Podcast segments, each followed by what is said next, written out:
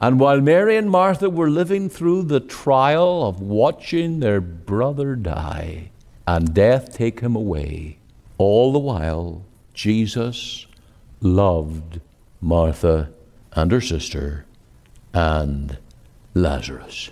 Now that's for our benefit. This is recorded here for our benefit. And there are times that we go through like things. It may be death, bereavement, sorrow, tragedy, losses. And when you're living right through them, you begin to question. And you say, I, I can't handle all these changes, all these disappointments. Where's the Lord in the midst of all this? And where is His love?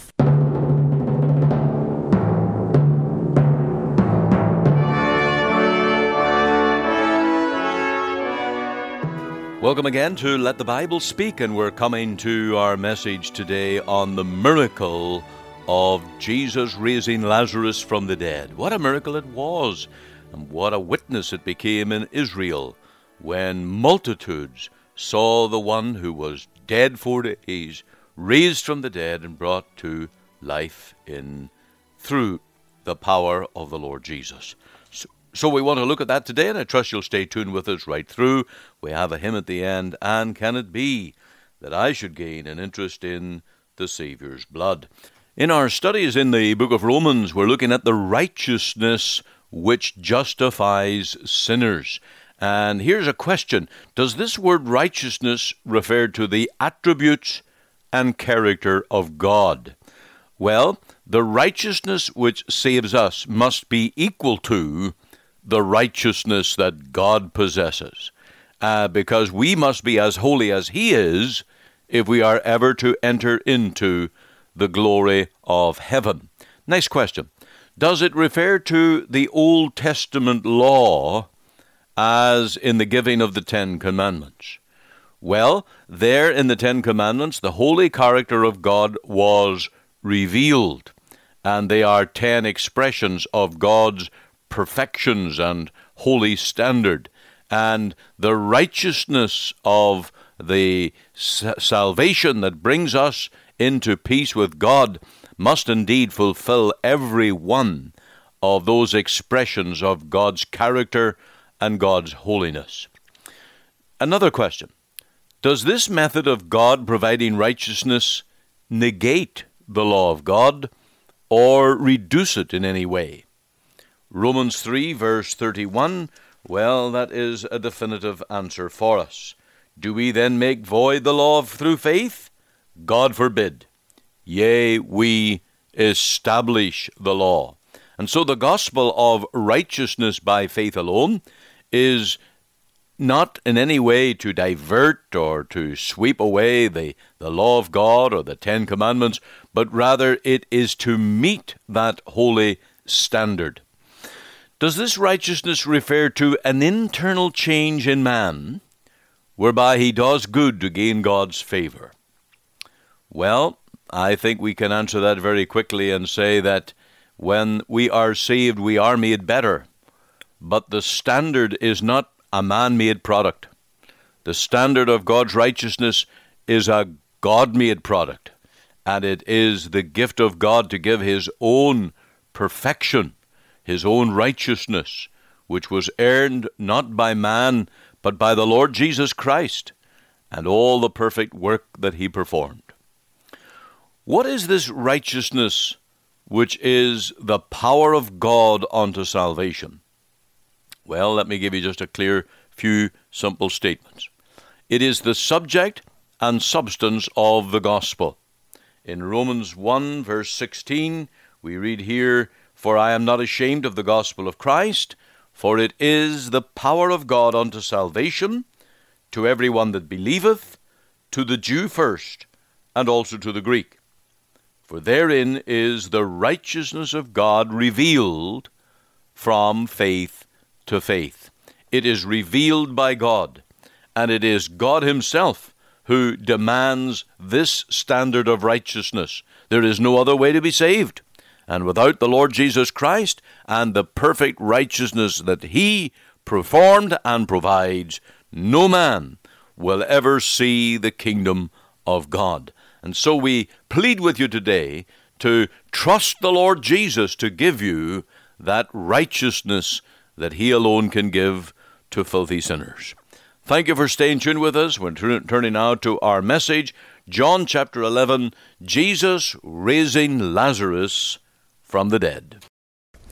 Right, John 11, we're back to this passage on the resurrection of Lazarus. And as I mentioned, this is a red flag miracle, and we can say that this miracle did more for the kingdom of God than any other miracle of our Lord, and it did more harm to the kingdom of darkness than any other miracle of the Lord. First thing I want to point out here that it's meant to reveal the providence of God. And I just want to say a word about this matter where the Lord got the news about Lazarus' sickness, and yet he didn't go immediately. And it was meant to prove the Lord's providence that he's never too late. Never too late. And you know how he was quizzed, you know, Lord, if you'd been here, our brother had not died. Both uh, uh, Martha said that first, and, the, and then Mary later. And of course, there are many times in our lives we said, Well, where was the Lord? Uh, how come this happened? Uh, but we learn here in this account that the Lord is never too late. The other thing we learn in this passage that everything in the Christian's life, for sure, and I suppose in everything that happens in the world, is for the glory of the Lord. We have that statement in verse 4 which says that this sickness is not unto death, but for the glory of God. Now, we have to interpret and understand that Lazarus died, and yet it was not unto death. Death wouldn't reign, death wouldn't rule in this case. Death would be defeated. And we rejoice tonight that we can apply that to our hearts, because every one of us is subject to death. The death sentence is written over us. One day we're going to breathe our last. We're going to lay down these bodies and they return to dust. And for the Christian, it is true that this is not unto death, but for the glory of God. And the resurrection day is going to tell the whole story. And then we will have all of the answers. The other thing that we learn in this passage, it is meant to prove the power of the Lord's Word. This is another miracle where Jesus spoke the word outside the tomb when they rolled away the stone, and the Lord shouted, Lazarus, come forth. And we see here again in this miracle the power of the Lord's word. Now, we noted this in some of the other miracles, and in the resurrection miracles, he said to Jairus' daughter, Talitha cumi, damsel, I say unto thee, arise. And here again, the Lord speaks in the power of His Word. Now, speaking here of His Word, the statement Jesus made, I am the resurrection and the life. You can see how the miracle matches the message. I am the resurrection and the life. He that believeth in me, though he were dead, yet shall he live. And in, in that very same event, the Lord demonstrated the truth of it and the power of it by calling Lazarus out of the grave. He truly is the resurrection and the life. One of the problems of being a Christian and being familiar with Christian things that you learn statements like that and they become a mere cliche. I am the resurrection and the life. And they are beautiful sounding words. They're, they're like poetry in our ears. But do they really get into our hearts that we believe that our Lord Jesus has forever defeated death? That's what he came into the world to do.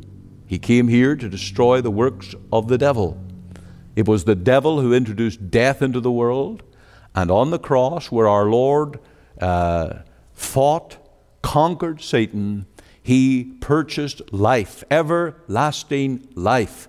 And as we learned this morning in that covenant of grace, the promise is life, life to those that put their faith in the Lord Jesus.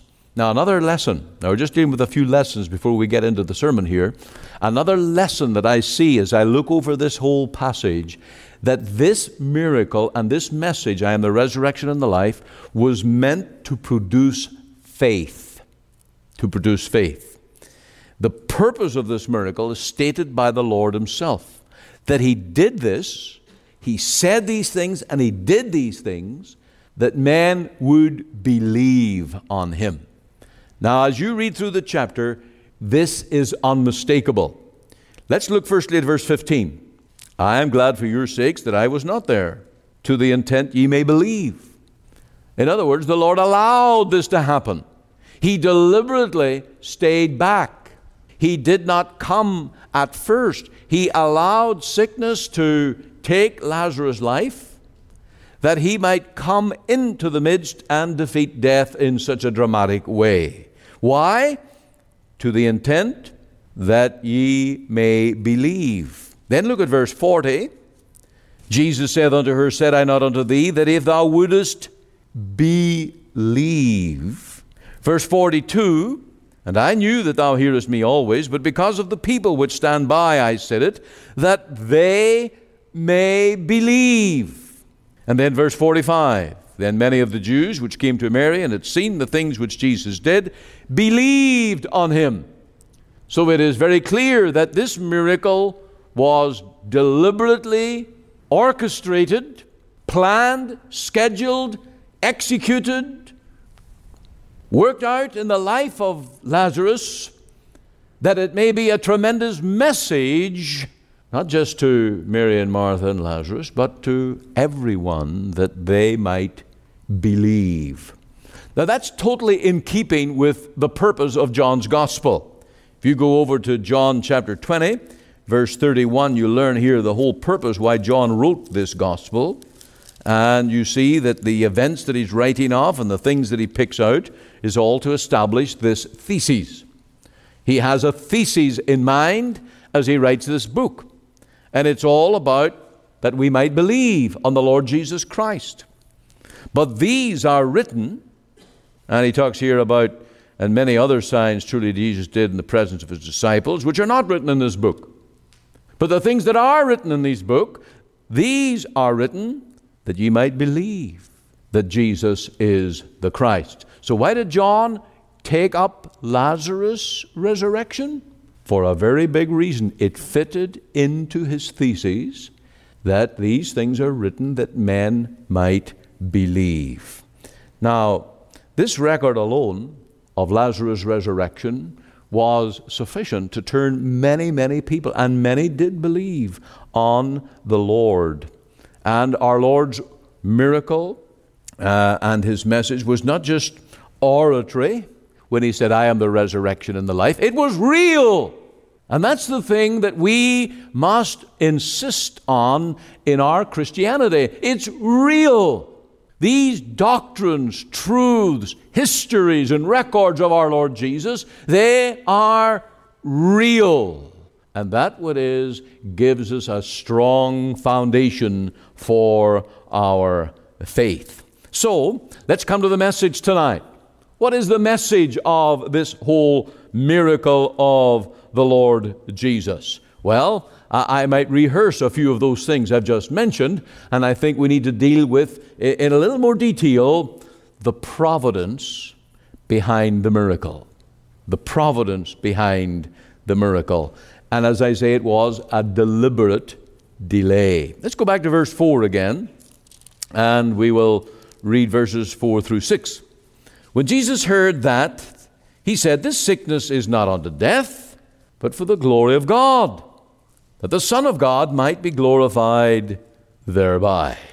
Now, the seeming delay in Jesus' arrival begins to make sense when we look at the bigger picture. And of course, the good thing that we, the, the, the perspective we have tonight is we know the end of the story. But where poor Martha and Mary were living through this, and they were watching the beads of sweat on Lazarus' brow, they saw his breathing labored. They saw the agony of body he was in, and death conquering him. I'm sure they had many, many questions. But I want you to notice a little word in verse 5. Now Jesus loved Martha and her sister and Lazarus. 11:5. And here is a word that's it's for the reader. This was not part of the drama of the event, but it's a little word inserted for the reader of this gospel record that while all of this was going on, and while Mary and Martha were living through the trial of watching their brother die and death take him away, all the while Jesus loved Martha and her sister and Lazarus. Now that's for our benefit. This is recorded here for our benefit. And there are times that we go through like things. It may be death, bereavement, sorrow, tragedy, losses. And when you're living right through them, you begin to question. And you say, I, I can't handle all these changes, all these disappointments. Where's the Lord in the midst of all this? And where is His love? Jesus knew all about the sorrow, the pain, the loss. He knew all about the heartache that they were going through. He read the tears that Mary and Martha had at this very time. Let's take this to heart tonight. When you suffer, and you don't really get very old in the Christian life until you run into disappointments and reverses, and you wonder, what's the Lord doing? Well, it's then we need faith. And this passage, this whole event is recorded to strengthen our faith. And poor Mary and Martha had to go through all of that for our good. For our good. And Lazarus, of course, he had to go down. So the first thing we learn here, it was a, a, a deliberate delay. Then we see it was a loving delay. There was no lack of love in that passage. And the next thing as we see this, it was a humbling delay. And I'm going to take you to verse 21 when the Lord came along onto the scene and Martha ran out to meet the Lord. You will see how humbled Martha was. She said unto Jesus, Lord, if thou hadst been here, my brother had not died. Humbling. I tell you, death is a very humbling thing. If there's anything that will take the rug out from under your feet and cause you to crash, it is bereavement and loss of a loved one. And here is Martha coming and said, Lord, if thou hadst been here. In other words, we were so helpless. We were totally helpless. We couldn't do a thing. Lord, if only you'd been here. Sometimes we need that humbling work in our hearts because there is such a natural sinful pride in, our, in us that we think we can do anything. We, we, we think we are macho, that we are capable of anything. But death corrects that. Now, on down the passage, when you come to verse 32, you will find the same humbling happened to Mary. When Mary was come where Jesus was and saw him, she fell down at his feet, saying unto him, Lord, if thou hadst been here, my brother had not died. And the same humbling effect took place in Mary's heart as in Martha's heart. That's why the Solomon wrote in Ecclesiastes, it is better to go to the house of mourning than to the house of feasting. There is a message, there is a ministry in the uh, event of death that nothing else can work in our lives. It brings us to the place where we need a Savior. And we come to the point where Mary and Martha both said it independently Lord, if thou hadst been here, what a difference it would have made. Now, they were both right. They were both right because no one ever died in the presence of the Lord Jesus. There was never a person who passed away into eternity while Jesus was in the vicinity. And while our Lord was on the cross, He died first before those thieves on either side. You remember how they came to break the Savior's uh, legs or the legs of each of the malefactors to hasten their death. But Jesus was dead already, and they broke the legs of the two thieves on either one on each side because Jesus died first, and afterwards they died. No one ever died in the presence of the Son of God. He came to give life. Death cannot conquer the Son of God. And we are brought to the point where we need the Lord to give us life, both physical life but eternal life. And alone death will conquer us. Now, God is our comforter through life, of course, and we may have a, a thousand questions regarding the losses of life, yet in eternity, in eternity, they shall all be evidences of the Lord's goodness. The resurrection day will tell the whole story. And that's what I have to remind myself as I read this passage. The people going through this did not know the end result. We read it quickly. We can read this in a couple of minutes. And we, we say, Martha, Mary, what are you worried about? Jesus would come and raise your brother from the dead. And then we face sorrow, loss, bereavement and our hearts are aching. But we've got to remember the end of the story is the resurrection for the Christian. And there is a day when Christ will come and he will raise his people from the dead. So we see the providence behind this miracle. Let's move on and we'll look at the power behind this miracle. Who dare argue against the Lord's personal power when you read a story such as this. Whoever can put a question mark on the ability of the Son of God to do the impossible when you read what he did for Lazarus. And our Lord, right here, he overcame that dreaded enemy of death there and then. Now, let's go to verse 41. And here you will see the power of the Savior's prayer. We have a number of areas where we will see the Lord's power in this event. But in verse 41, you see the power of the Savior's prayer. And they took away the stone from the place where the dead was laid, and Jesus lifted up his eyes and said, Father, I thank thee that thou hast heard me, and I knew that thou hearest me always. And so we see our Lord working in cooperation with the Father and the Father's power is here. Jesus is in the Father, and the Father is in Him. And we see that the work of God is right here. So Jesus' prayer is answered.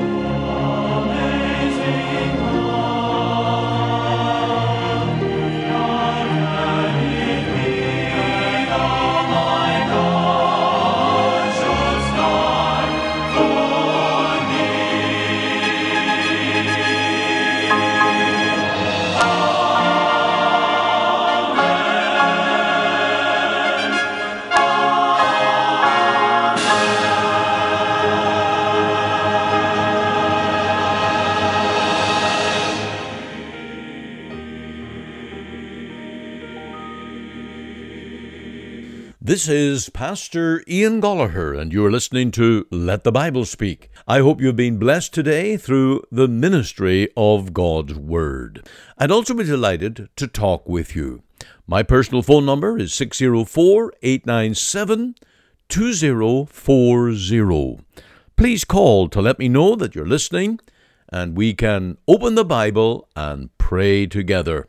For all the information about our radio ministry in Canada, and our churches in Buffalo, Scarborough, Port Hope, and Barrie, please go to ltbs.ca. If you have been blessed today, please kindly consider helping us to cover the cost of airtime.